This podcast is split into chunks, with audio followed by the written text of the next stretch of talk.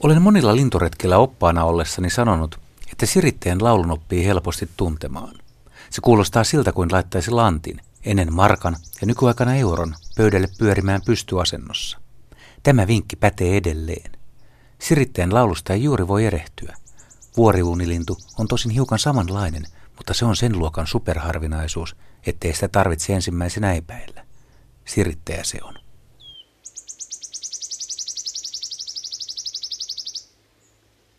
Monet vanhemman polven lintuharrastajat muistelevat Kaiholla 1970-luvun parhaita sirittäjäaikoja.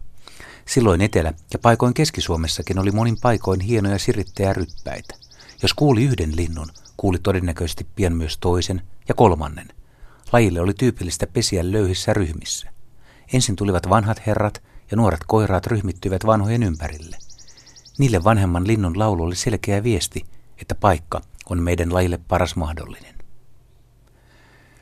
Nyttemmin kanta on taantunut paikoittain yli 60 prosenttia.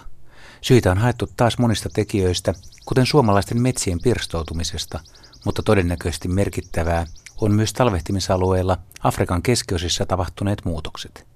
Tässä on syytä taas kerran muistaa, että pitkän matkan muuttolintujen hyvinvointi on yhteinen asiamme.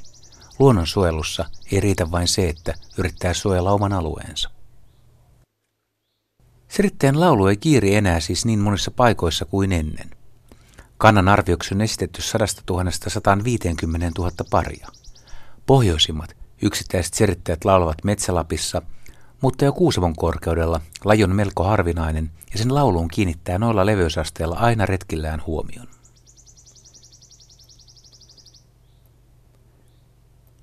Joissain kirjoissa kerrotaan, että Sirittäjä on vaatimattoman näköinen, pajulintua muistuttava pieni lintu. Se on ihan höpönlöpöä.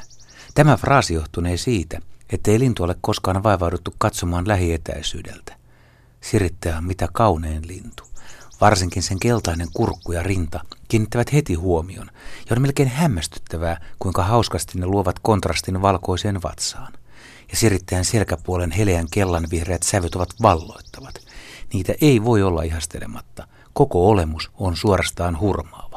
Yksi Suomen kauneimmista linnuista luki kirjoissa ihan mitä tahansa. Uskokaa vaan. Jos jää seuraamaan sirttäjäkoiraan puuhia tähän vuoden aikaan, niin huomaa, että se laulaa usein melko matalalla ja ponnahtaa aina ajoittain lepattelevaan lentoon ja vaihtaa paikkaa oksalta toiselle. Samalla se pyydystää lentäviä hyönteisiä ja napsii oksilla kipittäviä hämähäkkejä.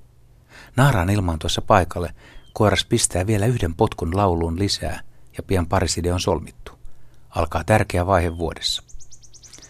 Sirittäjän pesä on maassa ja se on punottu ohuista korsista. Naaras munii viidestä seitsemään munaa ja hautoo niitä parisen viikkoa. Tässä vaiheessa, jos eksyy sirittäjän pesän lähettyville, ei kuule enää välttämättä laulua, vaan pitkän varoittavan vihellyksen, joka muistuttaa erehdyttävästi hömötiäisen ääntä. Entä mikä on ikimuistoisin sirittäjä havaintoni? No se on kyllä aika helppo sanoa, vaikka tarkka vuosi ei tule mieleen. 2000-luvun ihan alkua kuitenkin. Päivän muistan, 16.4. Joku kuulija heristää korviaan. Ei voi olla noin aikainen havainto, mutta kyllä on. Nuokuin Loukshärin lintuasemasaaren majakan rappusilla aurinkoisena kevätpäivänä, kun viereni laskeutui pieni lintu. Näin sivusilmällä kellertävän kimalluksen ja säiken, että mikä siihen oikein tupsahti. Sirittäjä, huhtikuun puolessa välissä. Se oli sen vuoden Suomen ensimmäinen sirittäjähavainto, ja onhan se vieläkin fenologisti hyvä havainto. Pojat olivat nähneet sisältä, kun juoksin majakalta talolle innoissani kertomaan merkittävästä havainnosta. He tulivat joukolla vastaan, kun luulivat, että kyseessä oli jokin superharvinaisuus. Heille sen sirittäjän näkeminen ei ollut kuitenkaan ihan yhtä kova juttu kuin minulle.